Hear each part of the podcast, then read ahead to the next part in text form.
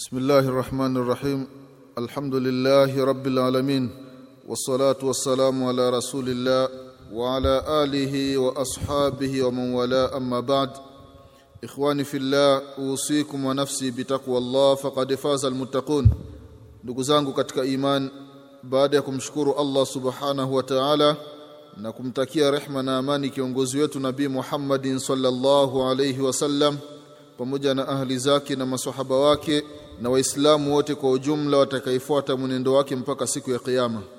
Ndugu zangu katika iman na kuhusieni pamoja na kuihusia nafsi yangu katika swala la kumcha Allah subhanahu wa ta'ala. Ndugu zangu katika iman leo Mwenyezi Mungu subhanahu wa ta'ala akipenda tutakumbushana baadhi ya mambo. Mambo ambayo kwa kweli yana umuhimu sana sana kwetu ni mambo ambayo si mageni katika masikio yetu ni mambo ambayo ndugu zangu yanahusiana na bid'a. Kuna baadhi ya mambo katika dini ni bid'a lakini kutokana na watu namna wanavyofanya hayo mambo inaonekana sasa hayo mambo yamo ndani ya dini. Mpaka inafikia baadhi ya watu wanapokemewa kwamba usifanye kitu fulani wewe unayekemea ndiyo unaonekana kwamba ni mtu wa bid'a. Na yule anayefanya ndiyo anaonekana kwamba ni mtu wa suna hii ndiyo hali tuliyonayo ndugu zangu katika imani. Ndugu zangu miongoni mwa mambo ambayo ni ya bid'a ni jambo la maulidi ndugu zangu katika imani.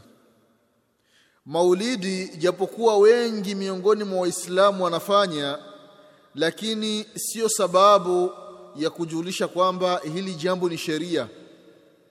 Ndiyo wanachuoni wanasema ya kwamba la yurafu lhaqu bikathrati lfailin, kwamba jambo la haki jambo la kweli halijulikani kwa sababu ya watu wengi kulifanya kwamba hili jambo lafanywa na watu wengi litakuwa ni kweli hapana.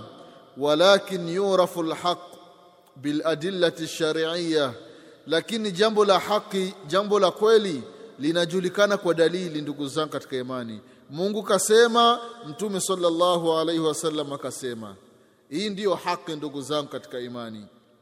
Kwa hiyo katika mambo ambayo ni ya bidaa, ambayo kwa kweli baadhi ya sehemu yamepewa kipaumbele ni mambo ya maulidi ndugu zangu katika imani maulidi ambayo inafanyika kila mwaka mfungo sita. Kila mwaka baadhi ya waislamu wanakaa ima kwenye muskiti au kwenye ukumbi au barabarani au kwenye, kwenye uwanja wanafanya maulidi. Kuna maulidi ya taifa kuna maulidi ya mkoa kuna maulidi ya wilaya kuna maulidi ya kata kuna maulidi ya mtaa kuna maulidi mtu akitoka akito, mtoto akitolewa arobaini yani maulidi zimekuwa ni nyingi nyingi nyingi. Mtu ukimwambia sema sisi tunamtakia rehma mtume sallallahu alaihi wasallama. Wewe unaokataza hiyo njia ambayo watu wanaitumia ndiyo unaonekana haufai inaonekana haumpendi mtume Muhammad sallallahu alaihi wasallama. Ndugu zangu katika imani katika mambo ambayo ametahadharisha mtume wetu Muhammadin sallallahu alaihi wasallama ni jambo la al-ibtidaa fi din mtu kuzusha mambo katika dini na vile vile jambo la pili ambalo amekataza mtume wetu Muhammadin sallallahu alaihi wasallama atashabuhu bilyahudi wannaswara ni waislamu kujifananisha na mayahudi na manaswara kuwaiga mayahudi na wakristo ndugu zangu katika imani. Haya ni mambo mawili ambayo mtume wetu Muhammadin sallallahu alaihi wasallam ameyakataza. Na ukiangalia haya mambo mawili yanapatikana ndani ya maulidi ndugu zangu katika imani. Watu hufanya bidaa na vile vile watu huwaigia mayahudi na manaswara ndugu zangu katika imani. Na huu ni msiba ndugu zangu katika imani. Maulidi wa islamu mtume wetu Muhammadin sallallahu alaihi wasallama hakufanya wala hakuamrisha watu wafanye wala hakuambia watu wamfanyie maulidi mtume sallallahu alaihi wasallama vile vile maswahaba wa mtume sallallahu alaihi wasallama wakubwa wakubwa Abu Bakar Siddiq radhiyallahu anhu Umar ibn al-Khattab radhiyallahu anhu Uthman ibn Affan radhiyallahu anhu Ali ibn Abi Talib radhiyallahu anhu na masahaba wengine wote wakina Aba Huraira, Anas ibn Malik, masahaba wa kike wakina Bi Aisha radhiallahu anha, wakina Bi Hafsa, wakina Bi Khadija, wakeze Mtume sallallahu alaihi wasallama hawakufanya maulidi, ndugu zangu katika imani. Na vile vile maimamu waliokuja, maimamu wanne, Imamu Abu Hanifa Numan bin Thabiti rahimahullah vile vile alimamu Anas ibn ma imamu Malik ibn Anasi rahimahullah. Vile vile alimamu Muhammad ibn Idris Shafi rahimahullah. Na vile vile alimamu Ahmad ibn Hanbali rahimahullah. Hao wote wamekufa hawajui kitu ambacho kinaitwa maulidi ndugu zangu katika imani. Awafahamu kabisa maulidi yamekuja kuzuka baada ya mtume wetu Muhammadin sallallahu alaihi wasallam kuondoka duniani kwa muda mrefu, baada ya kufa mtume, baada ya kufa maswahaba, baada ya kufa matabii, baada ya kufa maimamu wakubwa wakubwa wote, muda mrefu ndio amekuja kuanzishwa maulidi, ndugu zao katika imani. Kwa hiyo maulidi, ndugu zao katika imani, ni jambo ambalo halifai Watu wanasema kwamba nyinyi hamumtaki mtume, nyinyi hamumtakii rehma mtume sallallahu alaihi wasallam. Nani muislamu ambaye hamtakii rehma mtume Muhammadin sallallahu alaihi wasallam? Nani muislamu ambaye hampendi mtume Muhammadin sallallahu alaihi wasallam? Huu unakuwa ni uongo, ndugu zangu katika imani. Kwa kweli, kama kwenye maulidi, ndugu zangu katika imani, pangekuwa na kheri basi mtume Muhammadin sallallahu alaihi wasallama angelikuwa ni wa kwanza kujifanyia maulidi na vile vile kuambia maswahaba radhiallahu anhum wafanye maulidi. Watu wanasema ya kwamba mbona mtume sallallahu alaihi wasallama alijifanyia maulidi ya kufunga? Naam, mtume sallallahu alaihi wasallama aliulizwa siku ambayo amezaliwa, akasema mimi aliulizwa mtume sallallahu alaihi wasallama kwa sababu ya kufunga siku ya Jumatatu na siku Alhamisi. Mtume sallallahu alaihi wasallam akasema siku ya Jumatatu ni siku ambayo nimezaliwa. Jumatatu ndiyo siku ambayo kazaliwa Mtume Muhammadin sallallahu alaihi wasallama. Kwa sababu hiyo anafunga Mtume sallallahu alaihi wasallama na siku ya Alhamisi ni siku ambayo matendo ya wiki nzima yanapandishwa kwa Mwenyezi Mungu Subhanahu wa Ta'ala, na anataka Mtume sallallahu alaihi wasallama matendo yake yapande hali ya kuwa amefunga. Kwa hiyo Mtume sallallahu alaihi wasallama ile siku yake ya kuzaliwa alikuwa anafunga kumshukuru Mwenyezi Mungu Subhanahu wa Ta'ala ikiwa kweli wewe wampenda mtume Muhammad sallallahu alayhi wasallama basi ikifika siku ya Jumatatu uwe unafunga kama ilivyokuwa akifanya mtume wetu Muhammadin sallallahu alaihi wasallama, na wala usisubiri kwa mwaka mara moja eti ndio unajikusanya na watu unaanza kusoma historia ya mtume sallallahu alaihi wasallama. Ukishamaliza hapo husomi tena mpaka baada ya miezi kumi na mbili mingine huu unakuwa ni msiba ndugu zangu katika imani vile vile imam imam malik rahimahullahu ana maneno yake ambayo yanafaa kuandikwa kwa wino wa dhahabu anasema ya kwamba man ibtada fil islami bid'atan yaraha hasana faqad zama anna muhammadan sallallahu alayhi wasallam khana ar-risala لأن الله يقول اليوم أكملت لكم دينكم فإن لم يكن يومئذ دينا فلا يكون اليوم دينا الله أكبر Imamu Maliki rahimahullah anasema ya kwamba yeyote ambaye atakayezua jambo katika Uislamu, yeyote ambaye atakayeleta bid'a katika Uislamu, halafu kutokana na akili yake ilivyokuwa mbovu akasema ya kwamba hili jambo ni nzuri, halina matatizo, kuna ubaya gani?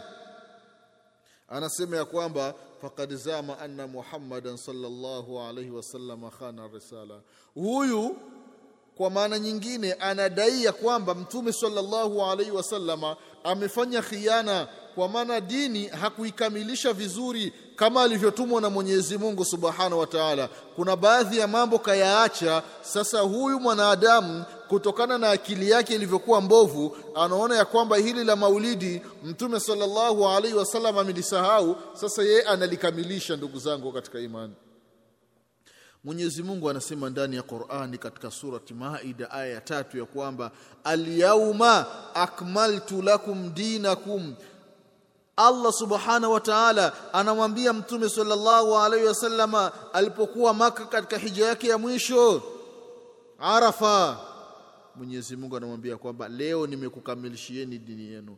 Dini hii ya Uislamu ni dini ambayo imekamilika, hapahitaji ziada ya mtu, ndugu zangu katika imani. Akasema ya kwamba jambo lolote ambalo halikuwa zama za mtume sallallahu alaihi wasallam ni dini ni ibada linafanyika basi zama zetu aliwezi likawa ibada ndugu zangu katika imani. Allahu akbar.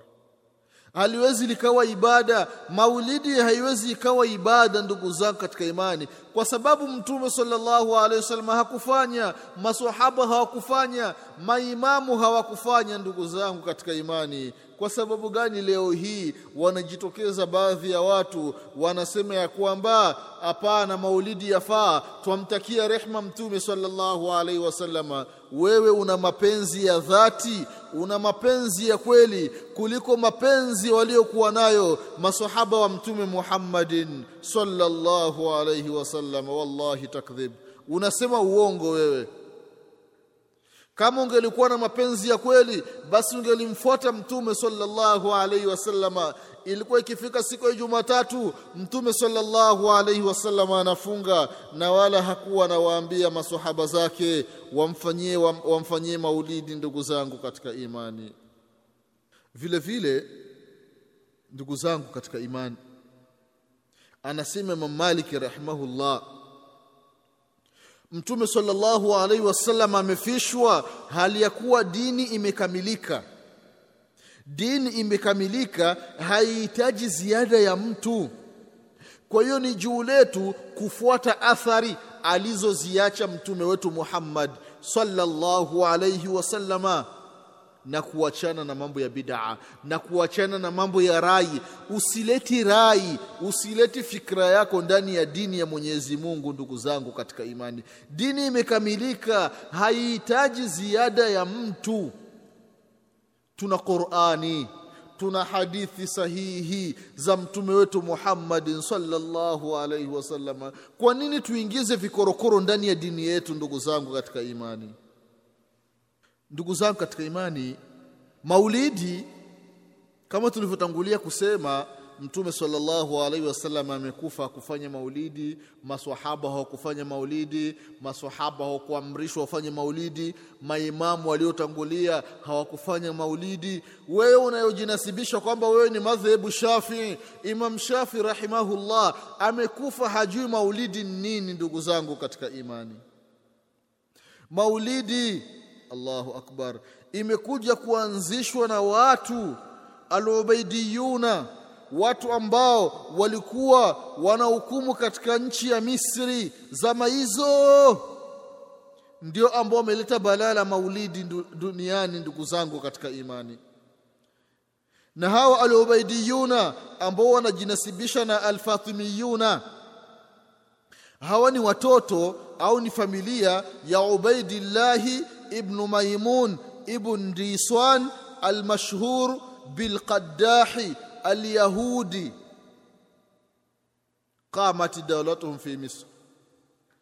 Hii ndiyo familia ndugu zao katika imani ya hawa alubaidiyun ambao wameanzisha maulidi. Asili yao ni Mayahudi, ndugu zangu katika imani, wakaanzisha maulidi katika nchi ya Misri karne ya saba au mwishoni mwishoni wa karne ya sita kuingia karne ya saba baada ya mtume sallallahu alaihi wasallama kutoka Maka kuelekea Madina kwa muda wa miaka takriban mia saba. Miaka mia saba mtume sallallahu alaihi wasallam yupo kaburini ndiyo maulidi inaanzishwa ndugu zangu katika imani. La ilaha illa Allah ndiyo maulidi inaanzishwa baada ya mtume sallallahu alaihi wasallam kutoka Maka kuelekea Madina. Hijir, hijiria miaka mia saba ndugu zangu katika imani karne ya saba ndio watu wanaanzisha maulidi. Mashia ndio wanaanzisha maulidi ndugu zangu katika imani ambao ni asili ya mayahudi. Wewe unasema oh mababu na mababu toka zamani walikuwa wanasoma maulidi. Hapana waliotangulia elimu yao ilikuwa ni ndogo ndugu zangu katika imani. Lakini zama tulizo nazo masha Allah Mwenyezi Mungu ametufanyia wepesi. Vitabu vipo chungu tele. Ni uvivu tu wa kusoma ndugu zangu katika imani. Kila kitu kipo wazi hivi. Kwa hiyo maulidi ndugu zangu katika imani ni jambo ambalo halifai kabisa. Na ndio maana mtume sallallahu alaihi wasallama katika hadithi ambayo kaipokea al-Imamu Bukhari na Imamu Muslim. Mtume sallallahu alaihi wasallam anatoa tahadhari ili waislamu wasijifananishi na mayahudi na manaswara. Akasema ya kwamba la tattabi'anna sunana man kana qablakum shibran shibra. Katika upokezi mwingine shibran bishibri wa dhira'an dhira' wa fi riwaya dhira'an bidhira' Allahu akbar حتى لو دخلوا حجر ضب لاتبعتموهم. وفي رواية لدخلتموهم. قلنا يا رسول الله اليهود والنصارى قال فمن؟ الله أكبر. أنغالي يمتوم صلى الله عليه وسلم أنا توت حذاري وإسلام وسوايجي ما يهودنا وكريستو katika mambo yao ya ibada ndugu zangu anasema la tattabi'anna sunana man kana qablakum. Wallahi mtakuja kufuata mwenendo mtakuja kufuata desturi mtakuja kufuata njia mtakuja kufuata utaratibu ambao waliokuwa nao waliokuwa kabla yenu. Watu gani waliokuwa kabla yetu? Mtafuata mwenendo wao shibri kwa shibri dhiraa kwa dhiraa hatua kwa hatua. Hata kama hao waliokuwa kabla yenu wakiingia katika shimo la kenge wakiingia katika shimo la mburukenge basi na nyinyi mtawafuata humo humo. Masahaba radhiallahu anhum wanasema kumwambia mtume sallallahu alaihi wasallam ya rasulullah alyahudu wannaswara, ewe mtume unakusudia mayahudi na manaswara? Mtume sallallahu alaihi wasallam anasema faman ikiwa sio mayahudi na manaswara ni wakina nani wengine? Allahu akbar. Angalia waislamu namna gani walivyowaiga mayahudi na manaswara kwenye ibada ndugu zangu katika imani. Manaswara kila mwaka wanasherekea sikukuu ya nabii Isa alaihi salam ambayo ni Yesu na waislamu wakaona hapana haiwezekani. Na sisi kila mwaka tusherekee sikukuu ya mtu ya kuzaliwa mtume Muhammadin sallallahu alaihi wasallam. Kama wanavyofanya manaswara wa Kristo sikukuu ya kusherekea siku aliyozaliwa nabii Isa alayhi salam na waislamu na wenyewe wanaiga siku aliyozaliwa mtume Muhammadin sallallahu alaihi wasallam. Tunarudi kule kule. Ile ile tahadhari aliyoitoa mtume sallallahu alaihi wasallam ndio tunaifanya ya kuwaiga waliokuwa kabla yetu ndugu zangu katika imani. Jambo ambalo halifai halifai kabisa ndugu zangu katika imani. Sasa ubaya zaidi angalia ghuluu angalia mambo ambayo yanafanyika katika maulidi ndugu zangu katika imani. Angalia watu namna wanavyofanya ghuluu wanachupa mipaka katika kumsifu mtume Muhammadin sallallahu alaihi wasallama mtume ametoa tahadhari katika uhai wake anasema ya kwamba la tathuruni kama athrati nasara ibn maryam inma ana abdu faqulu abdullahi wa rasuluh. Au kama qala sallallahu alaihi wasallam mtume swalla sallam anasema msinisifu mpaka mkapita mipaka msinisifu mkachupa mipaka kama walivyomsifu manaswara Isa bnu Maryama mpaka wakampa sifa za umungu ndugu zangu katika imani. Mpaka inafikia baadhi ya wakristo wanasema ya kwamba Yesu ni Mungu mkuu. Wengine wanasema Yesu ni mwana wa Mungu. Wengine wanasema Yesu ndiyo Mungu. Amekuja duniani katika sura ya binadamu lakini ni Mungu. La ilaha illa Allah. Ta'ala Allahu amma yasifun ndugu zangu katika imani mtume wetu Muhammadin sallallahu alaihi wasallama ni binadamu faqulu abdullahi wa rasuluhu. Mtume ni mwanadamu ni mtume wa Mwenyezi Mungu ni mjumbe wa Mwenyezi Mungu. Mtume sallallahu alaihi wasallam ni binadamu kama wanadamu wengine.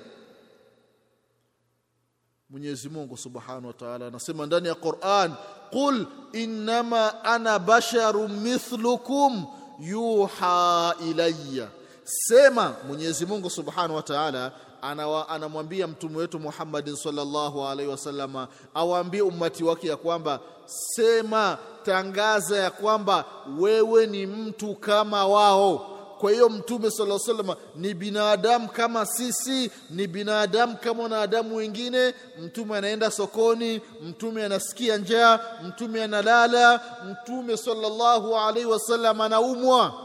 Lakini tofauti ya mtume na sisi yeye anateremshiwa wahai ndugu zangu katika imani na Mwenyezi Mungu Subhanahu wa Ta'ala amempandisha daraja mtume wetu Muhammadin sallallahu alaihi wasallama. Pamoja na haya, tusimtoi katika sifa za ubinadamu, ndugu zangu katika imani, katika maulidi, kwenye milango ambayo watu wanasoma ya maulidi, maneno ambayo dhikri mbalimbali ambazo wanazileta katika maulidi, watu wanafanya tawasul, watu wanamwomba Mwenyezi Mungu kupitia Mtume Muhammadin sallallahu alaihi wasallama, watu wanataka ponyo la maradhi kupitia mtume sallallahu alaihi wasallama watu wanataka istighatha watu wanataka msaada kwa mtume Muhammadin sallallahu alaihi wasallama mambo ambayo hayawezi mtume Muhammadin sallallahu alaihi wasallama zaidi ya Mwenyezi Mungu subhanahu wa ta'ala.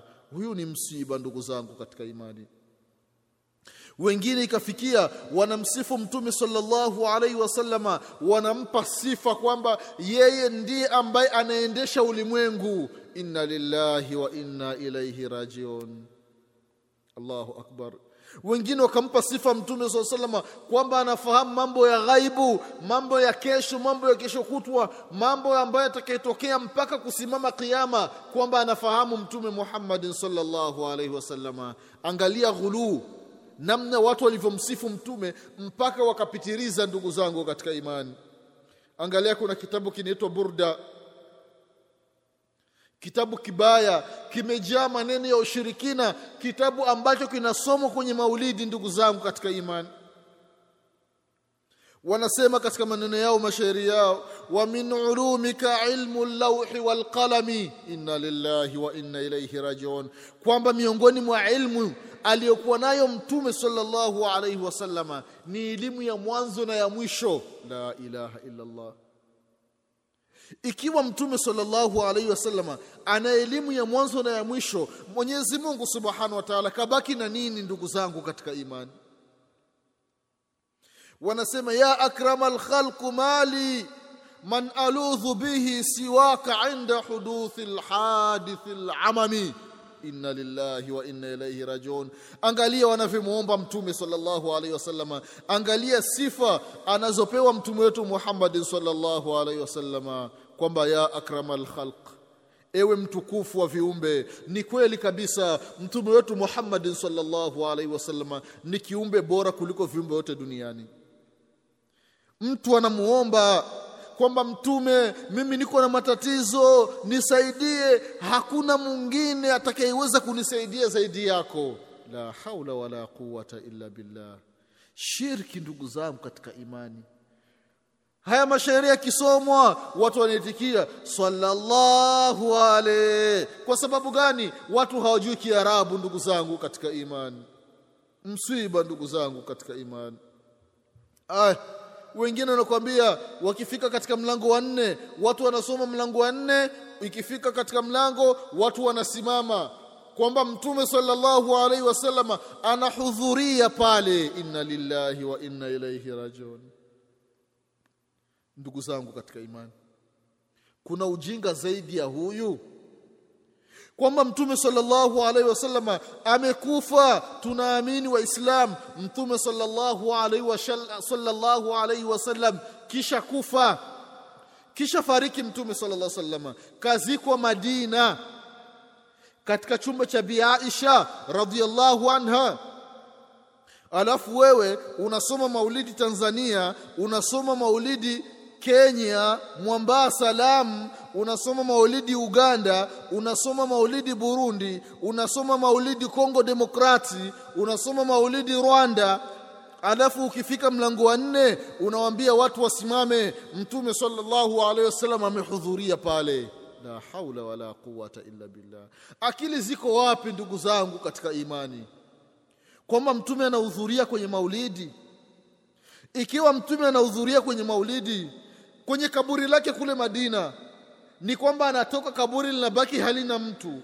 Wale ambao wanaofanya ibada wanaofanya ziara ya kwenda kutembelea msikiti wa mtume sallallahu alaihi wasallam wakitoa salam assalamu alayka ya rasulullah na mtume yuko Tanzania kwenye maulidi mtume yuko yuko Kenya kwenye maulidi ni kwamba wanatoa salamu hewa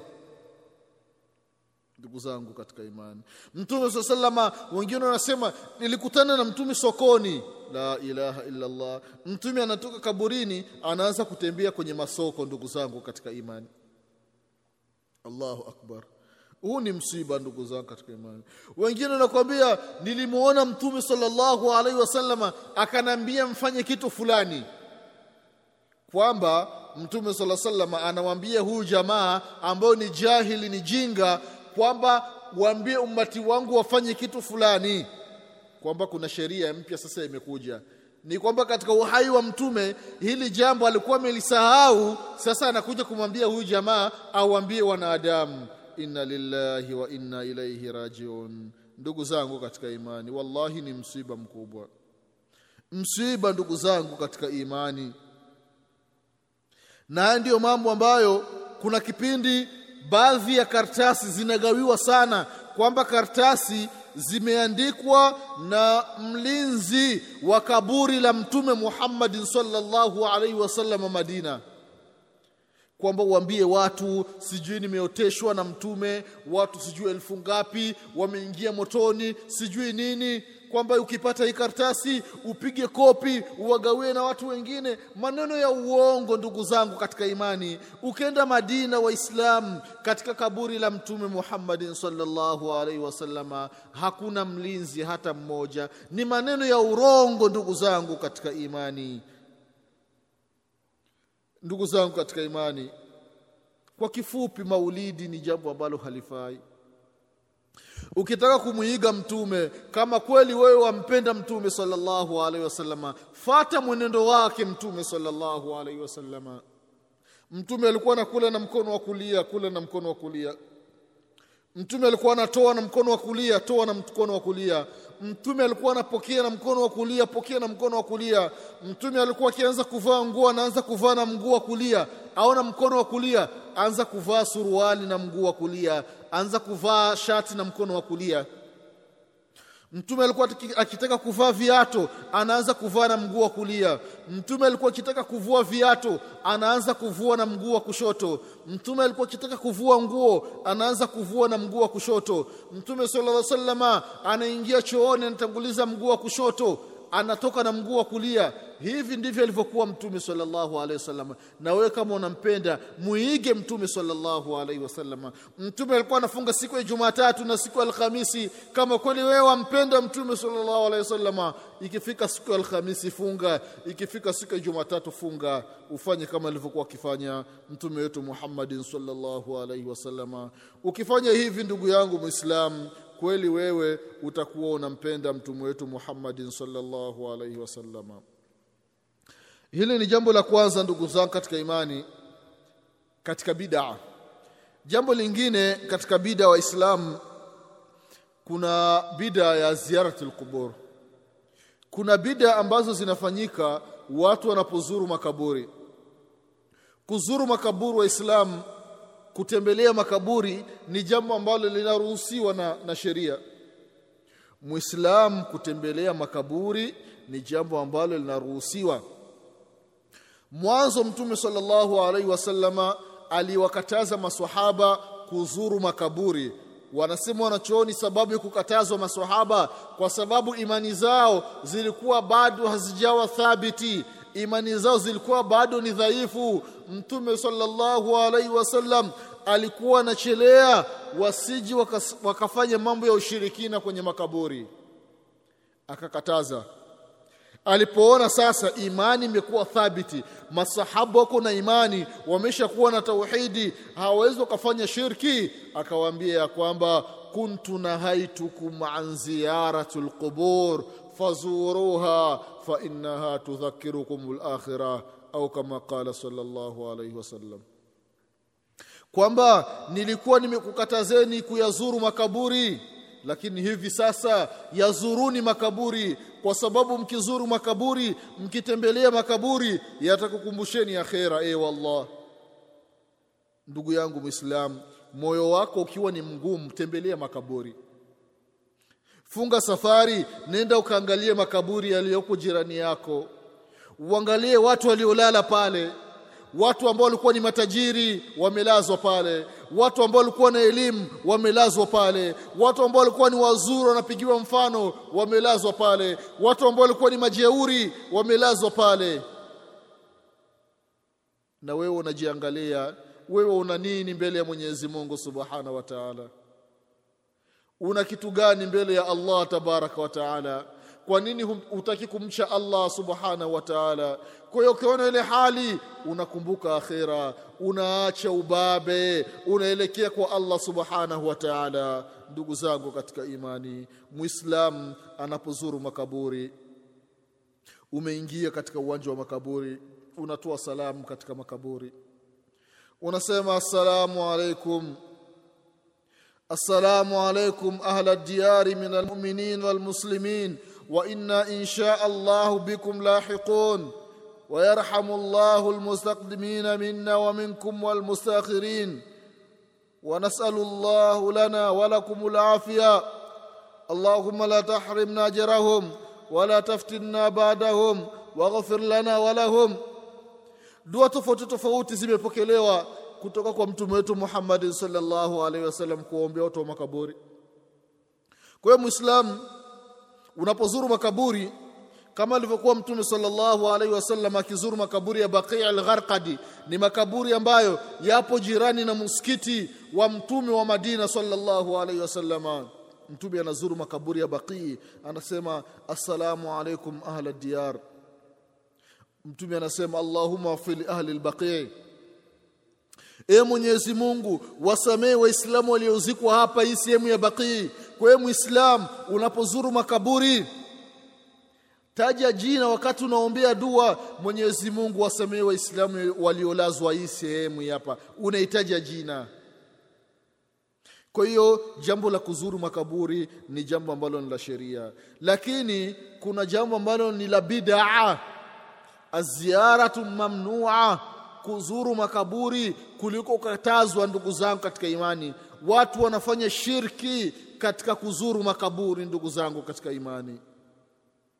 Kuna namna mbili. Kuna shirki mambo mawili yanafanyika wakati watu wanazuru makaburi ndugu zangu katika imani. Jambo la kwanza watu wanazuru makaburi mtu akifika kwenye kaburi anaanza kulipakusa lile kaburi anachukua mkono wake anaweka kwenye lile kaburi anaanza kufuta-futa pale alafu anajipaka kwenye mwili wake. Haifai.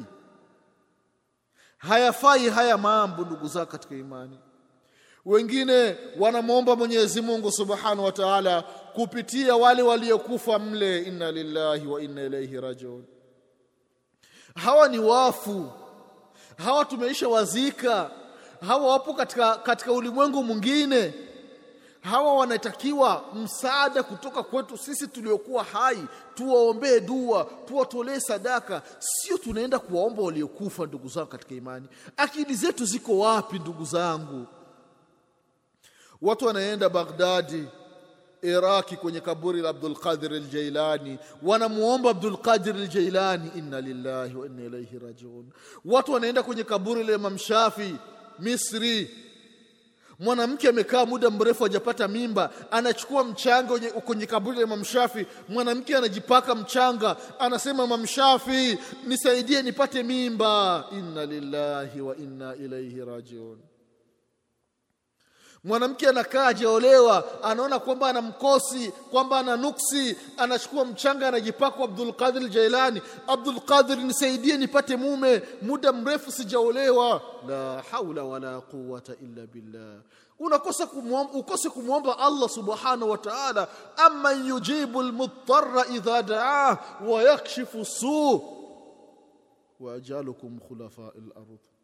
A ilahu ma Allah ukiwa na matatizo mwombe Mwenyezi Mungu Subhanahu wa Ta'ala. Nani anaye sifa ya kuondoa matatizo zaidi ya Allah tabaraka wa Ta'ala?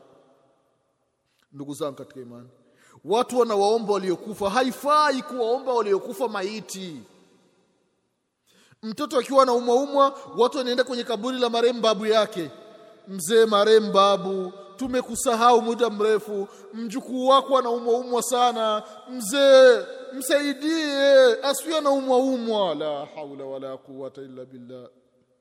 Huyo kisha kufa huyo anakutana na aliyoyafanya katika uhai wake. Mwelekee Mwenyezi Mungu Subhanahu wa Ta'ala. Mwenyezi Mungu ndiye ambaye ana sifa ya kuondoa maradhi ndugu zangu katika imani kwa katika mambo ambayo ni mabaya yanafanywa ndani ya makaburi na wale watu, watu ambao wanazuru makaburi watu kuwaomba, kuwaomba waliokufa ndugu zangu katika imani. Haifai. Wengine wanaswali kwenye makaburi. Anasema mtume sallallahu alaihi wasallam la tusalli ila alqubur msisali kuelekea makaburi watu wanasali wanaelekea makaburi. Wengine wakifa wanazikwa ndani ya misikiti. Haifai kuswali kwenye huyo msikiti ambao kuna makaburi ndugu zangu katika imani. Haifai kabisa. Ukiona huu msikiti kuna kaburi ndani ya msikiti kuna kaburi au kwenye mimbari kule mbele kuna kaburi au kwenye uwanja wa msikiti kuna kaburi usisali kwenye huyo msikiti. Ima msikiti uvunjwe hayo maeneo yawe ni makaburi tu au lile kaburi liondolewe ubaki msikiti peke yake ndugu zangu katika imani. Vile vile ndugu zangu katika imani watu wanajengea makaburi haifai kujengea makaburi. Mtume sallallahu alaihi wasallama amekataza watu kujengea makaburi. Mambo ya kujengea makaburi ni mambo ya mayahudi na wakristo. Sio mambo yetu sisi waislamu ndugu zangu katika imani. Hayatuhusu sio mambo yetu haya kujengea makaburi. Angalia makaburini wallahi. Mtu kafa kaburi linajengewa watu wanaweka marumaru. Allahu akbar. Wengine wanajenga tu tofali za kawaida wanapiga na ripu ya simenti wanapaka na rangi wanaandika na jina fulani bin fulani kafa mwaka fulani kazaliwa mwaka fulani. Inna lillahi wa inna ilaihi rajiun. Mtafuata mwenendo ya wale waliokuwa kabla yenu mayahudi na wakristo ukienda kwenye makaburi wa Kristo ndio unakuta haya mambo, sio mambo yetu sisi Waislamu, ndugu zangu katika imani. Jambo baya zaidi Waislamu linalofanywa ndani ya makaburi au watu ambao wanazuru makaburi ni jambo la shirki, ndugu zangu, kuwaomba waliokufa. Ndugu zangu katika imani, waliokufa wanaombwa ya Abdul Qadir al-Jailani watu wanamwomba Abdul Qadir badala ya kumwomba Allah subhanahu wa ta'ala. Muislamu anajidai kwamba ni Muislamu yuko Tanzania yuko Kenya yupo Uganda yuko Burundi yupo Kongo yupo Rwanda. Anamwomba Abdul Qadir al-Jailani badala ya kumwomba Allah subhanahu wa ta'ala. Allahu akbar. Allahu akbar msiba ndugu zangu katika imani. Watu wanafanya shirki. Hii ni shirki ambayo mwanadamu akiifanya inamtoa ndani ya Uislamu. Anatoka katika Uislamu anakuwa kafiri ndugu zangu katika imani. Anayefaa kuombwa ni Allah subhanahu wa ta'ala peke yake Allah ambaye hana mshirika ndugu zangu katika imani. Kwa hiyo kuwaomba waliokufa ndugu zangu ni haram ni haram ni haram. Mwanadamu ukifanya hivyo unatoka katika uislamu ndugu zangu katika imani. Vile vile ndugu zangu katika imani jambo lingine ambalo ni la bid'a ambalo linafanyika ndugu zangu ni jambo la talakini. Watu wanafanya talakini talakini nini ndugu zangu katika imani? Tunayokusudia ni ile talakini kale ka kitabu kadogo ambako kanasomwa baada ya mtu kuzikwa. Watu wameshamweka ndani ya, ya mwanandani wameshafikia udongo. Sasa unakuta shekhe ustadhi yupo na kakitabu anaanza kusoma upande wa kichwa cha marehemu baada ya kumwagia maji kwenye kaburi wengine wana itikadi ya kwamba hayo maji yakimwagwa basi yanaenda mpaka kwenye sikio la maiti. Kwa sababu maiti wakati anazikwa anawekwa kwenye mwanandani watu wanafungua sikio lake la upande wa kulia linabaki kuwa wazi kuwa nje. Haifai! Unafungua sikio la nini? Mwache na sanda zake watu wana itikadi ya kwamba yale maji yanaenda mpaka kwenye sikio alafu yanamuamsha yanamshtua inna lillahi wa inna ilaihi rajiun. Angalia huu msiba ndugu zangu katika imani. Sasa watu wanasoma talakini. Watu wanasoma talakini la ilaha illallah wahdahu la sharika lahu wala mulku wala alhamdu wa huwa ala kulli shay'in qadir. Inasomwa ya fulani bin fulani ewe fulani bin fulani hivi sasa watakujia malaika wawili hawa malaika ni viumbe wa Mungu wasikutishi wasikubabaishi. Hawa malaika watakuuliza maswali. Katika maswali watakikuuliza watakwambia Mungu wako ni nani? Wakikuuliza Mungu wako ni nani? Sema Mungu wangu ni Allah. Wakikuuliza mtume wako ni nani? Sema mtume wangu ni mtume Muhammad sallallahu alaihi wasallama wakikuuliza ndugu zako ni wakina nani? Sema ndugu zangu ni waislamu wakikuuliza ulikuwa ukisali kibla chako ni kipi? Unasema alkaba ndio kibla changu ndugu zangu katika imani. Mtu anafundishwa haya maneno. Umeshamuweka kwenye udongo haya maneno yako atayasikia. Huyu mtu alikuwa hamjui Mwenyezi Mungu duniani alikuwa ni mlevi. Masaa ishirini na nne yupo kwenye pombe yeye na msikiti ni, ni, ni mfano mwenye bangi na kituo cha polisi ye na msikiti ni baina ya mashariki na magharibi. Alafu ye alikuwa hamjui mtume Muhammad sallallahu alaihi wasallama vipi atajua haya maswali kaburini? Acheni waislamu kufanya michezo ya maigizo. Waambieni watu waswali watu wamjue mtume sallallahu alaihi wasallama watu wamjue Allah tabaraka wa taala kwenye uhai wao wasimjui baada ya kufa kwao.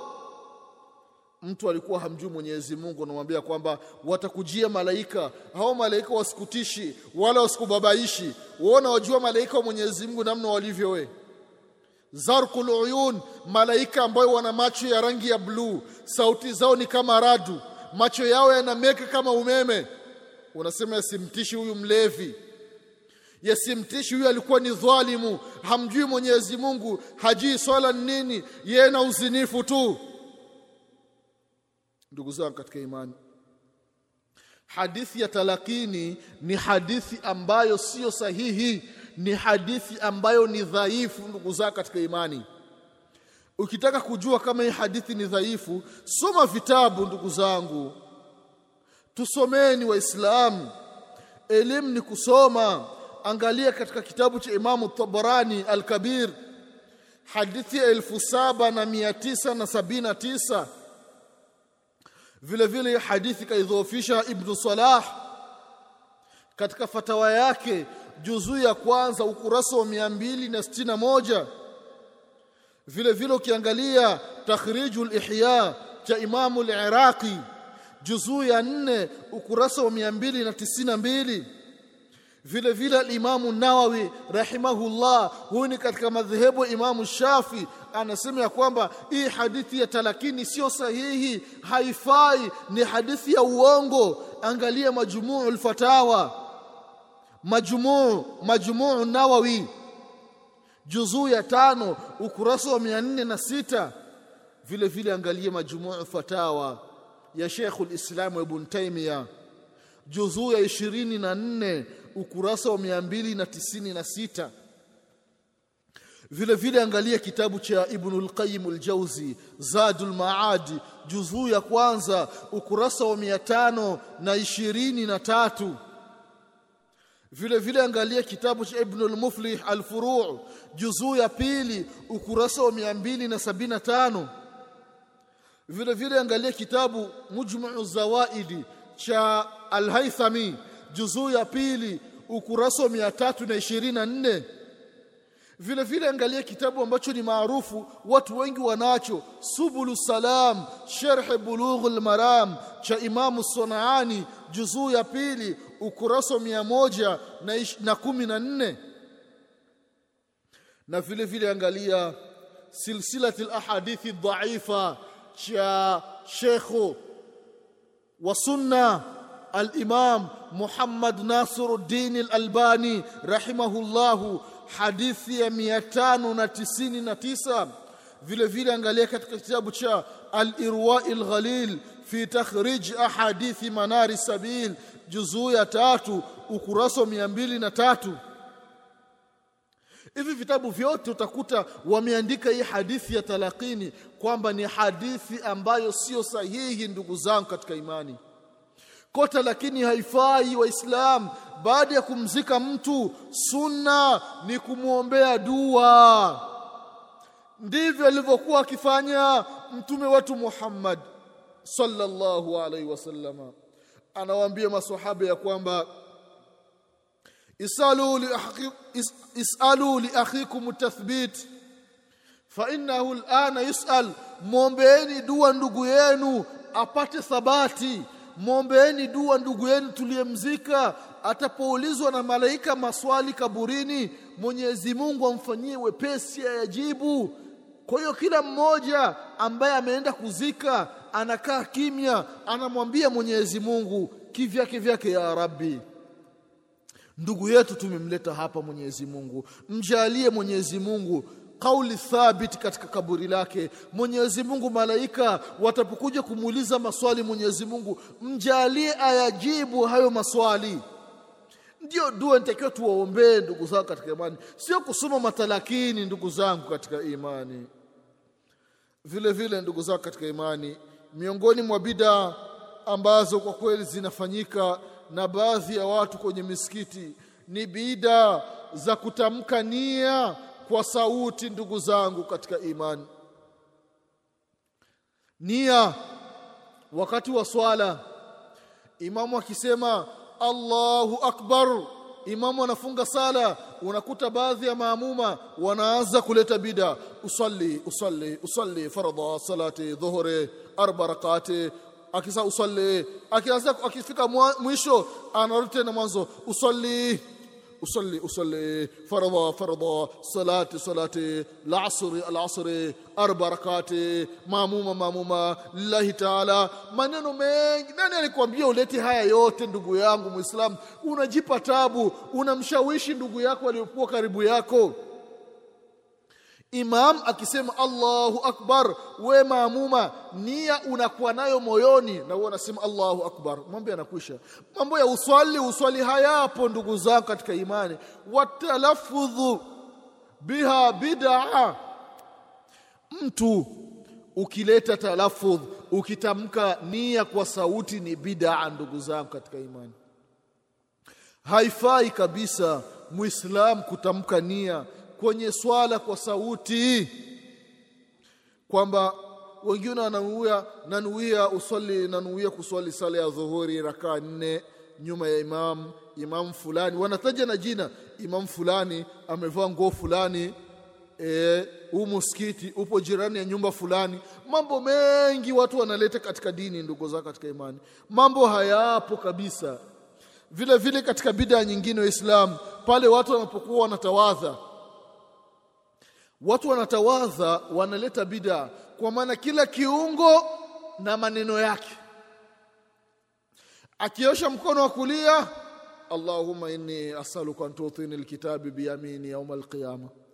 Mtu akiosha mkono wake wa kulia anaomba dua Mwenyezi Mungu siku ya kiyama nipe kitabu changu na mkono wa kulia. Akiosha mkono wa kushoto Mwenyezi Mungu nakuomba siku ya kiyama usinipi kitabu changu na mkono wa kushoto akiosha mguu Mwenyezi Mungu nijalie mguu wangu nipite katika sirathi kama umeme. Maneno mengi ndugu zangu katika imani.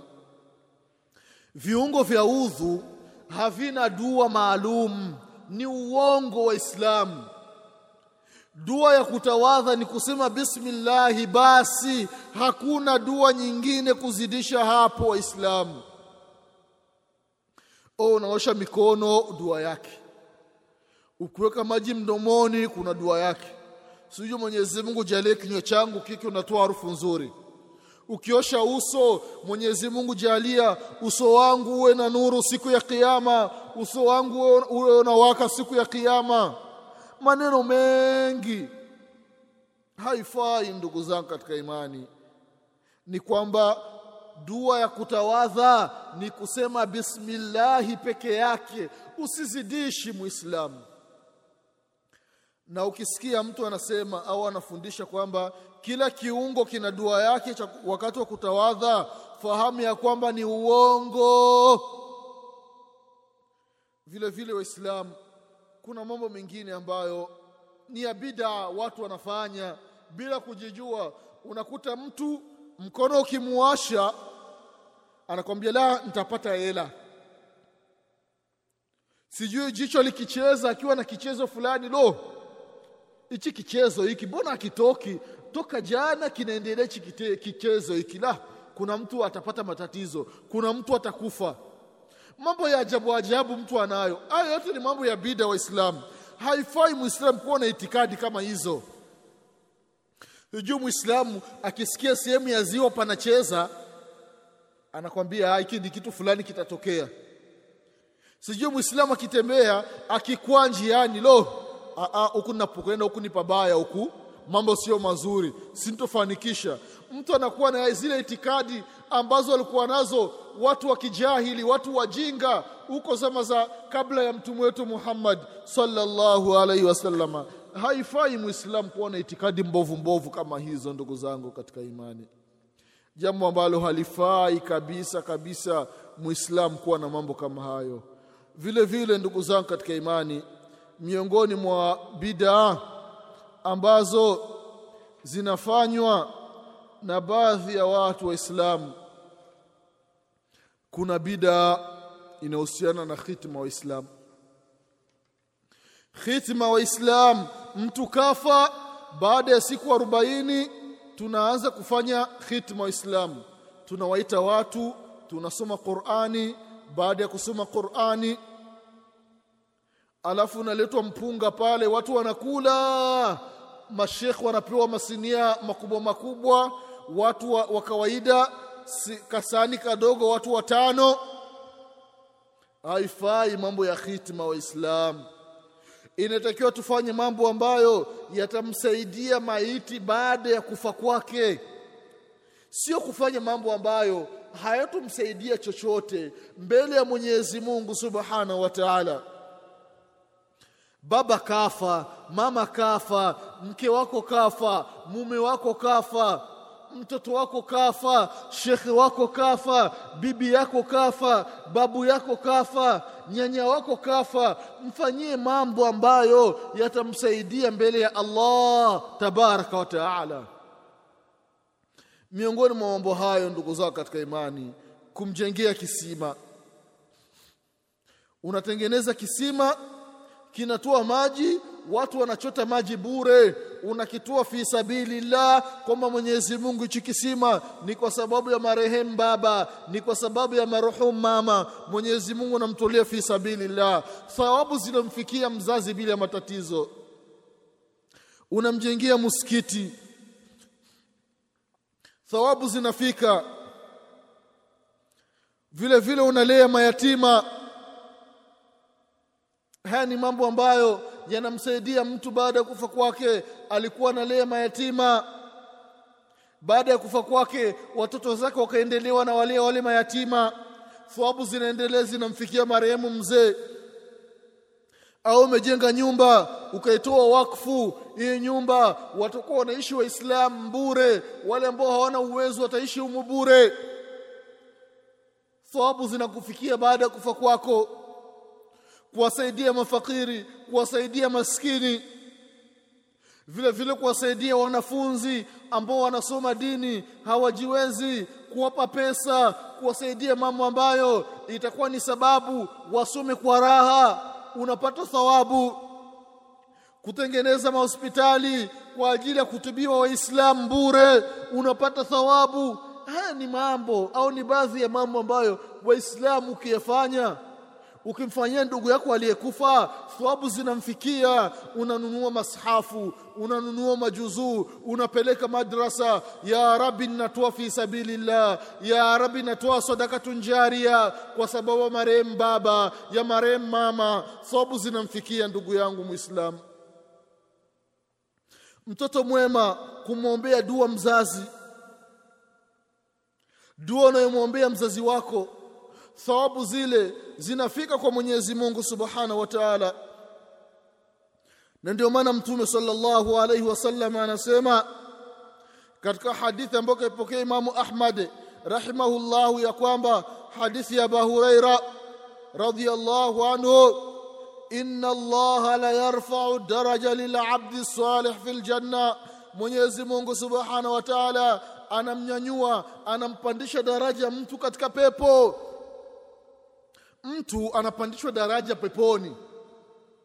Mtu ameshakufa lakini anaona mabadiliko huko katika maisha ya barzakh.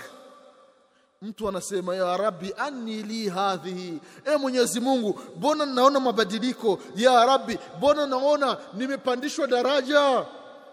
Anaambia kwamba bistighfari wala duka lak. Hii daraja ni kwa sababu ya kuombewa msamaha na ni kwa sababu ya kuombewa msamaha na mtoto wako fulani. Allahu akbar. Mtoto wako fulani amekuombea msamaha duniani. Sio amekusomea Qur'ani hapana amekuombea. Allahu akbar. Ndugu zangu katika imani tuombeeni waliotangulia. Qur'ani waislamu kama ingelikuwa inafaa mtume sallallahu alaihi wasallama angeanza kuisoma. Mtume amefisha mke mtume amefisha watoto mtume amefisha maswahaba mtume amefisha ndugu zake wa karibu. Kwa nini hakusoma Qur'ani? Maswahaba kwa sababu gani hawakufanya? Sisi ndio tufanye tuna akili jingi kumshinda mtume sallallahu alaihi wasallam ndugu zangu tufanyeni mambo ambayo alifanya mtume wetu Muhammadin sallallahu alaihi wasallama mambo ambayo hakufanya mtume sallallahu alaihi wasallama waislamu tusifanyi.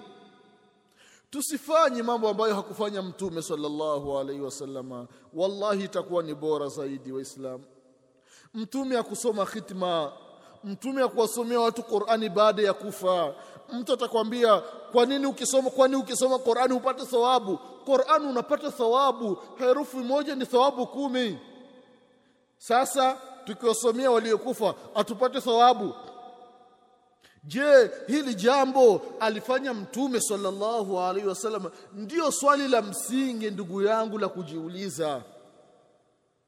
Kwamba wewe unasoma Qur'ani alafu thawabu unaziamisha unazitoa kwako unazipeleka kwa mtu fulani. Imekuwa ni mpesa sasa. Kwamba Mwenyezi Mungu hizi thawabu hizi ambazo tumepata hapa ziondoe kwetu umpelekee fulani. Nani amekwambia kwamba mmepata thawabu? Una uhakika gani kwamba hii Qur'ani mliyosoma mmepata thawabu kwa nini mnafanya mambo ambayo hakufundisha mwalimu wetu mtume Muhammad sallallahu alayhi wasallama ndugu zangu katika imani Allah Allah waislamu mambo ya khitma hayafai. Tufanyeni mambo ambayo yatawasaidia maiti baada ya kufa kwao kuwafanyia umra kuwafanyia hija. Na sio kuwafanyia mambo unapika wali wali mwingi watu wanakuja kula mambo yamekwisha ndugu zangu katika imani. Tujitahidini ndugu zangu katika imani. Tujitahidini ndugu zangu katika imani. Vile vile waislamu katika mambo ambayo ni ya bid'a mambo ambayo yanafanyika kuna bida ya Rajabu.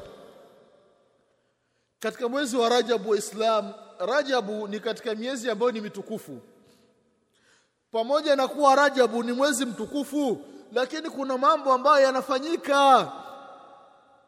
Mambo ambayo hayakuamrishwa na mtume Muhammad sallallahu alayhi wasallam. Ikifika katikati ya Rajabu tarehe kumi na tano ya Rajabu watu wanafunga. Nani amewambia mfunge? Nani kawaambia mfunge waislamu wanafunga eti kasmatu riski eti kwenye tarehe kwenye Rajabu tarehe kumi na tano ndio siku ambayo Mwenyezi Mungu anagawa riski za watu. Nani amekwambia haya mambo? Watu wanafunga, watu wanaswali sala za ajabu. Ndugu zao katika imani, mambo haya ya kufunga kwenye Rajabu ni mambo ambayo yameanzishwa baada ya Mtume sallallahu alaihi wasallam kuondoka duniani kwa muda wa miaka mia nne na thamanini ndiyo haya mambo ya bida za mwezi wa Rajabu zinaanza, ndugu zangu katika imani, ndio zinaanza ndugu zangu katika imani. Haifai kufanya mambo kama hayo Waislamu, na vile vile katika Shaabani. Katika Rajabu kuna swala ndefu, watu wanaswali rakaa kumi na mbili sala za ajabu ajabu, kisimamo kirefu, dhikri mbalimbali watu wanaleta. Haifai Waislamu, haifai.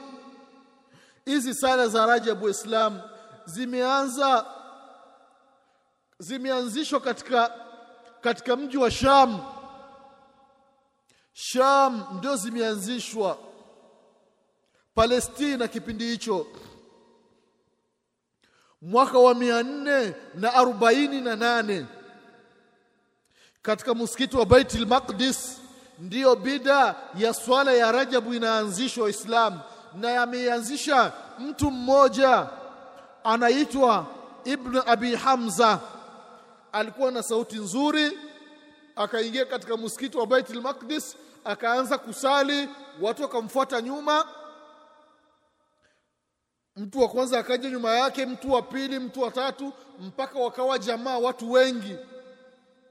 Mwaka ujao akaja tena, watu wakawa wengi, wakajazana misikitini. Ikaendelea hiyo bida Waislamu mpaka zama zetu, mwezi wa Rajabu, watu wanafunga, watu wanaswali, watu wanaleta dhikiri mbalimbali, mambo ya uongo, mambo ya bida, mambo yameanzishwa baada ya kuhama Mtume sallallahu alaihi wasallama kutoka Maka kuelekea Madina kwa muda wa miaka mia nne na arobaini na nane. Mtu ametoka Nablus katika miji ya Palestina anaitwa Ibnu Abi Hamza, ndio kaanzisha hii bid'a. Ndugu zangu katika imani, mpaka zama zetu hizi imeonekana ni sunna Waislamu, haifai kufanya mambo kama haya Waislamu. Allah Allah, tujiepushe na hiyo hali ndugu zangu katika imani, ili tupate usalama mbele ya Mwenyezi Mungu Subhanahu wa Ta'ala.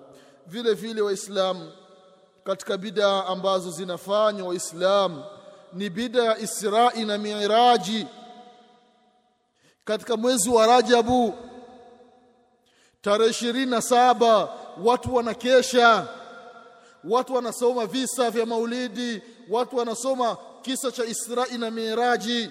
Ni kweli Mtume sallallahu alaihi wasallama amefanya safari ya Israi na Miraji, lakini kusherekea hii siku haifai, ni bida Waislamu na visa mbalimbali vinasomwa kwamba palikuwa bwana mmoja anaitwa Ibnu Sultan. Huyu alikuwa anafanya maasi sana, lakini ilipokuwa ikifika katika mwezi wa Rajabu, basi alikuwa anajiepusha na maasi na alikuwa na mtii Mwenyezi Mungu Subhanahu wa Ta'ala. Visa vingi vya ajabu ajabu vinasomwa, ndugu zao katika imani, haifai. Ukiangalia Mtume sallallahu alaihi wasallama, miraji ameenda usiku. Ameenda usiku alfajiri, akawa amesharudi. sasa watu asubuhi wanaamka wamefunga. Umefunga somu gani? Nimefunga somu ya miraji. Inna lillahi wa inna ilaihi rajiun. Kuna somu ya miraji kwenye dini. Mtume ameenda usiku. Wewe kwa nini unafunga mchana mambo ya ajabu ndugu zangu katika imani. Turejeeni kwa Mwenyezi Mungu tuachane na mambo ya bid'a ndugu zangu katika imani ili tupate usalama mbele ya Mwenyezi Mungu Subhanahu wa Ta'ala ndugu zangu katika imani. Kwa kweli Mwenyezi Mungu Subhanahu wa Ta'ala atuepushe na mambo ya bid'a waislamu. Bid'a ni hatari. Mtu ukishaingia kwenye mlango wa bid'a hauachi. Ndio tatizo la bid'a hauachi. Unaona kama ni sunna ndugu zako katika imani. Na yule anayekukataza basi unamwona kwamba hafai. Unaona huyu ni mtu mbaya. Kumbe anakuelekeza katika mambo ambayo yatakusaidia mbele ya Mwenyezi Mungu Subhanahu wa Ta'ala. Vile vile ndugu zangu katika mambo ya bid'a kuna bid'a inaitwa salatu raghaib. Hii bid'a kwa kweli baadhi ya watu wanaifanya. Na hii inafanyika katika mwezi mtukufu wa Rajab. Salatu raghaib watu wanaifanya katika mwezi mtukufu wa Rajabu na katika hadithi ambayo kaipokea Imamu Muslim rahimahullahu katika sahihi yake kwamba Mtume sallallahu alaihi wasallam amekataza kufanya takhsis ya usiku wa kuamkia aljuma kwa ibada au siku ya aljuma kwa ajili ya kufunga. Haya ni makatazo ambayo mtume sallallahu alaihi wasallama amekataza sasa na ukiangalia hii swala salatu raghaib kuna hadithi ambayo watu wanaitumia. Ni hadithi ambayo kwa kweli ni maudhuu kwa maana ni hadithi ambayo ni ya uongo. Nitaisoma ili tuisikilize na tuone kwa sababu gani hawa watu wenye kuswali hii swala salatu raghaib wanaiswali kwa kutumia hadithi ambayo si sahihi ni hadithi ambayo ni ya uongo kazuliwa mtume wetu Muhammad sallallahu alayhi wasallam. Hadithi yenyewe inasema ya kwamba kwamba Rajab ni mwezi wa Mwenyezi Mungu sema Rajab shahrullah wa Shaaban shahri wa Ramadhan shahri ummati. Kwamba Rajabu ni mwezi wa Mwenyezi Mungu na Shaabani ni mwezi wangu mimi mtume sallallahu alayhi wasallam na Ramadhani ni mwezi wa ummati wangu. Alafu hadithi inaendelea walakin la taghfalu an awwal lailati jumati min rajab. Msighafiliki msijisahau na usiku wa kwanza wa kuamkia aljuma katika mwezi wa rajabu. Fa innaha laila tusamiha almalaika arraghaib kwa sababu huyo usiku wa kuamkia Ijumaa usiku wa Alhamisi kuamkia Ijumaa katika mwezi wa Rajabu ni usiku ambao malaika wanaoita kwamba ni usiku wa raghaibe. Kwa maana ni usiku wa kujipendekeza. Wadhalika annahu idha madha thuluthu al-layli la yabqa malaku muqarrab fi jami'i samawati wal ardhi, inapokuwa imemalizika theluthi ya usiku basi hapabaki malaika yoyote mbinguni na malaika ambao wapo karibu zaidi na Mwenyezi Mungu Subhanahu wa Ta'ala mbinguni na ardhini isipokuwa wanakusanyika katika Al-Kaaba. Katika Al-Kaaba na vile vile kando kando ya Al-Kaaba. Halafu Mwenyezi Mungu Subhanahu wa Ta'ala anaiona ile hali ya malaika.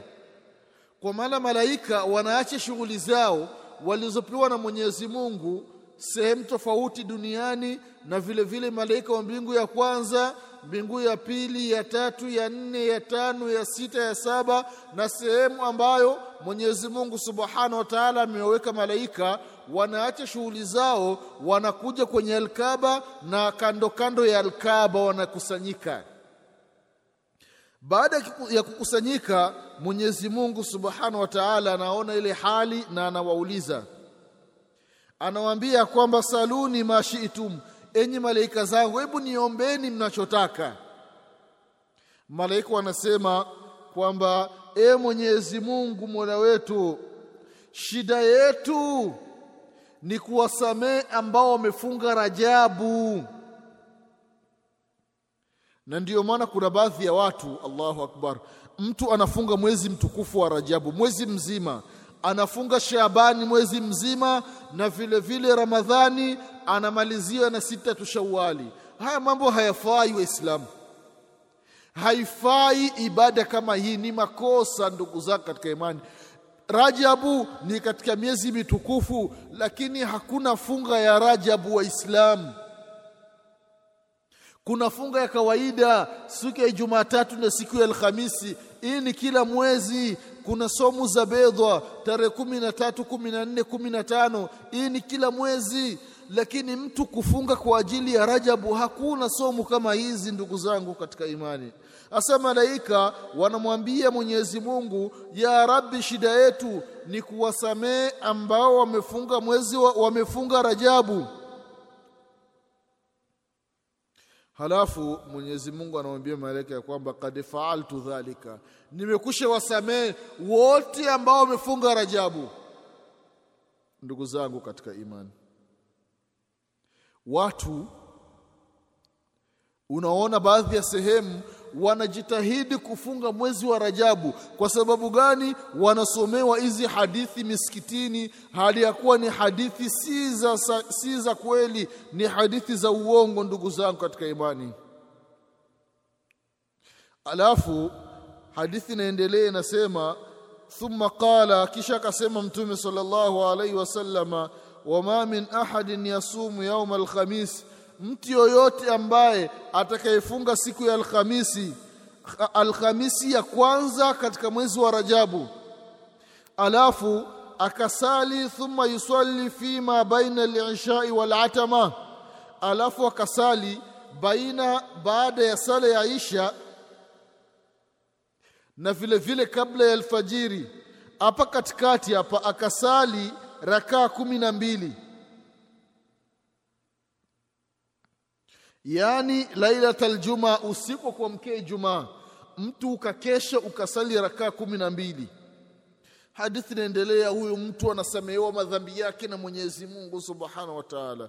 Hii ni hadithi ambayo ni ya uongo Islamu mwanachuoni Ibnul Jauzi rahimahullah kaiweka katika maudhuati kwamba ni miongoni mwa hadithi ambazo ni maudhuu ni hadithi ambazo ni za uongo. Anazuliwa mtume wetu Muhammadin sallallahu alayhi wa alihi wasallama ndugu zangu katika imani hizi ni baadhi ya bid'a ambazo zinafanyika ndugu zangu katika imani katika miji yetu.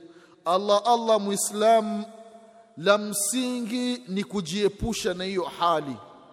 Muislamu ukijua kwamba kitu fulani hakifai Muislamu jiepushe na kitu hicho.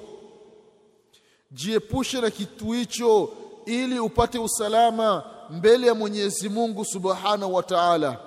Na ikiwa utang'ang'ania umeisha fahamu ya kwamba hiki kitu ni bidaa nilikuwa sijui sasa nimeisha fahamishwa kwamba ni bidaa ukaendelea unafanya fahamu ya kwamba Mwenyezi Mungu Subhanahu wa Ta'ala atakuadhibu hapa duniani kabla ya siku ya kiyama Allah Allah ndugu yangu na kuhusia pamoja na kuihusia nafsi yangu.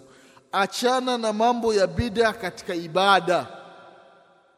Ukisikia kitu fulani ni bida muislam jiepushe nacho. Usikiingizi katika ibada. Dini yetu imekamilika. Dini hii ya uislamu haihitaji ziada ya mtu kwamba shekhe umelala mke wako amekuudhi unaenda msikitini unaambiwa wafanye kitu fulani. Hapana.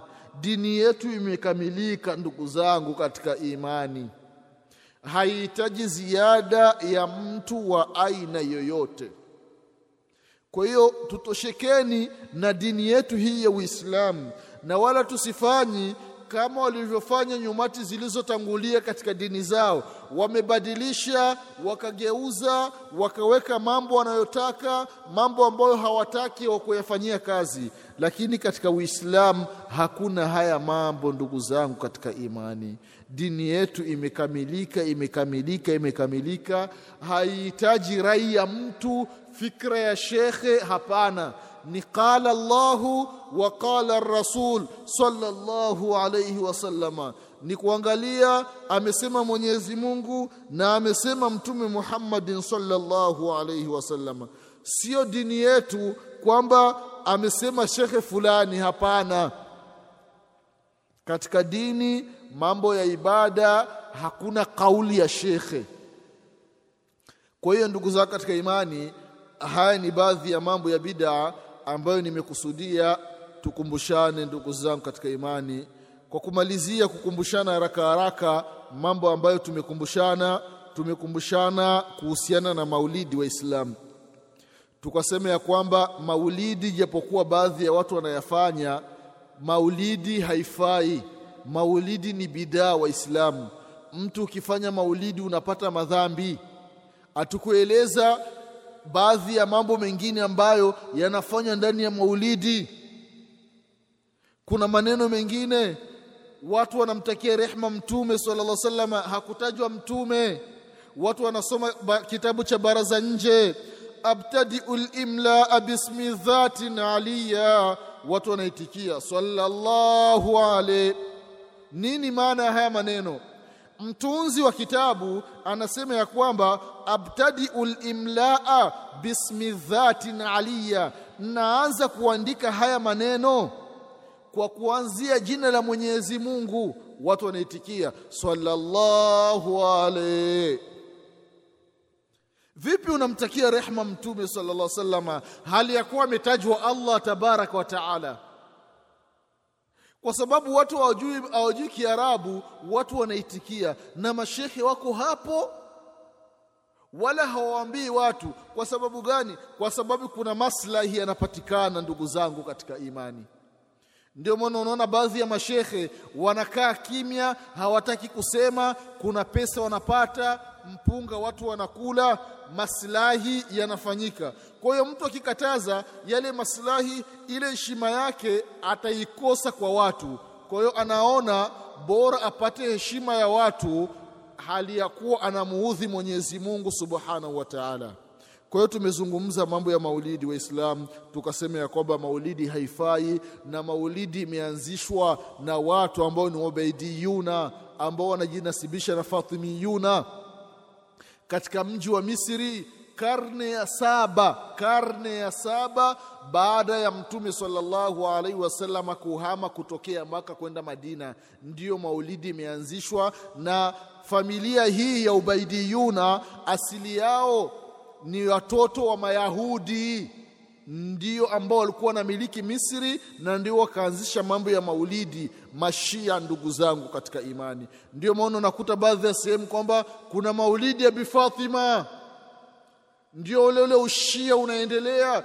Watu wanafanya mambo bila kujijua ndugu zangu katika imani. Vile vile katika mambo ya bida ambayo tumekumbushana waislamu ni bida ya kuzuru makaburi kwamba ni sheria kuzuru makaburi lakini kuna bida na kuna uharamu na kuna shirki ambazo zinafanyika katika, uka, katika makaburi.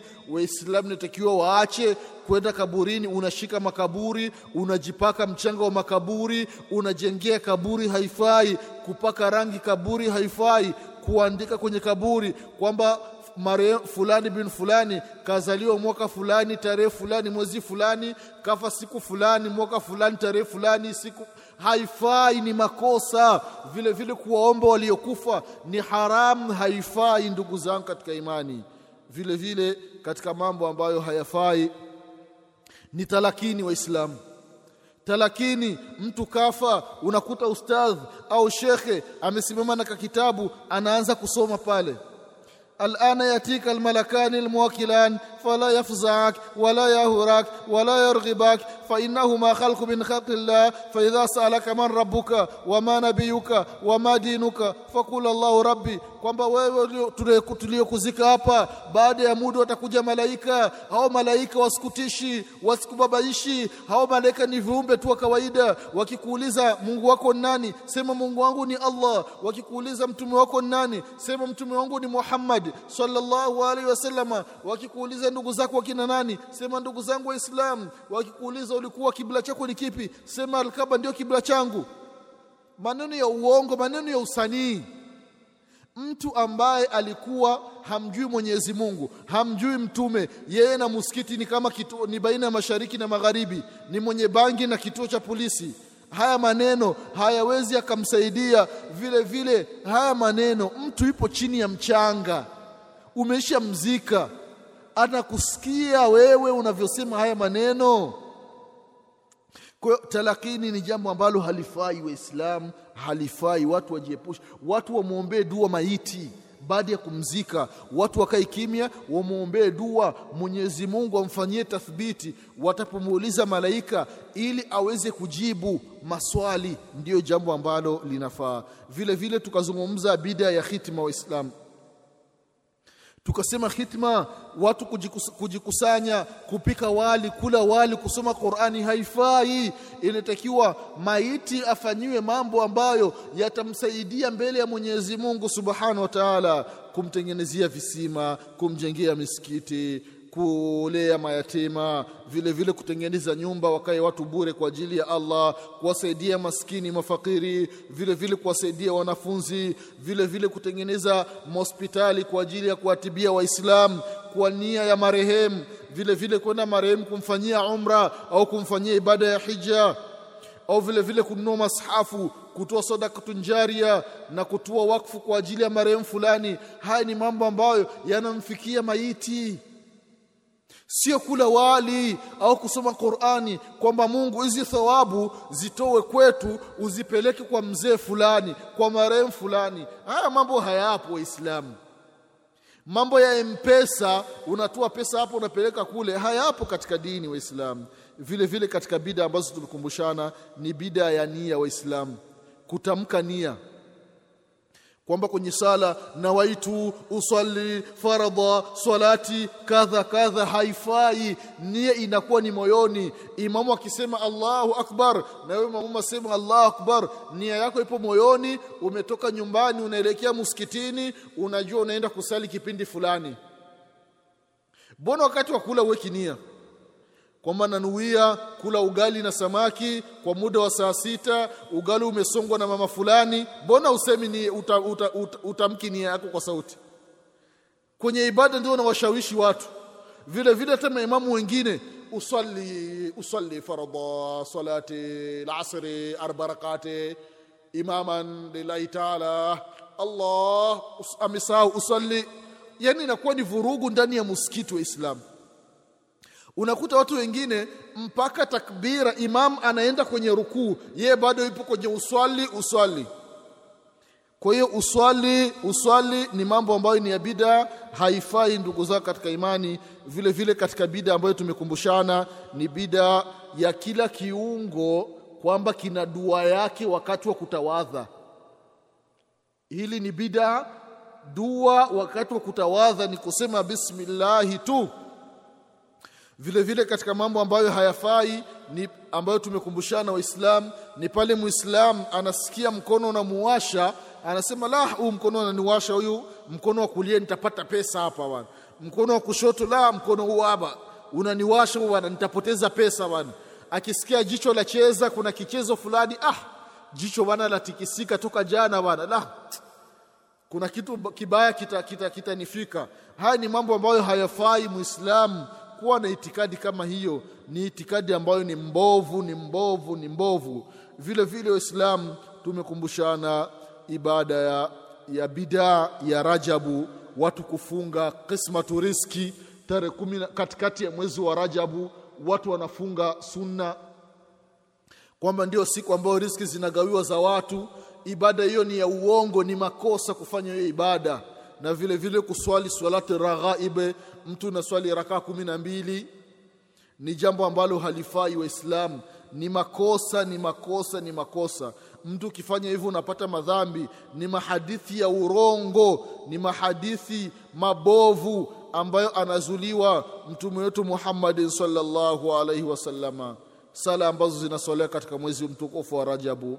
Vile vile waislam bidaa ya Isra na Miraji watu wanajikusanya kila mwaka watu wanapiga mpunga hapo wanakula wale wanataja visa vya ajabu ajabu. Haifai. Na watu wanaamka wanafunga. Haifai kufunga. Hakuna saumu ya miraji waislamu haya ni baadhi ya mambo ambayo nimekusudia ndugu zangu waislamu kukumbushana katika siku ya leo. Kwa kweli mambo ya bidaa ni mengi na hatuwezi tukayamaliza yote ila ni kukumbushana kidogo kidogo kwa haya machache yanatosha kwa leo. Tutaishia hapa. Mwenyezi Mungu tunamwomba atupe kila la kheri. Mwenyezi Mungu atuepushe na kila shari. Mwenyezi Mungu atusamee madhambi yetu. Mwenyezi Mungu atufishe aliyekuwa ni waislamu. Mwenyezi Mungu atufufue siku ya kiyama tukiwa nyuma ya mtume Muhammadin sallallahu alaihi wasallama tunamwomba Mwenyezi Mungu atujalie tuachane na mambo ya bid'a. Mwenyezi Mungu atujalie tuachane na mambo ya maulidi. Mwenyezi Mungu atujalie tuachane na mambo ya, ya khitma. Mwenyezi Mungu atujalie tuachane na mambo ya talakini. Mwenyezi Mungu atujalie tuachane na mambo ya miraji. Mwenyezi Mungu atujalie tuachane na mambo ya kufunga kwenye Rajabu.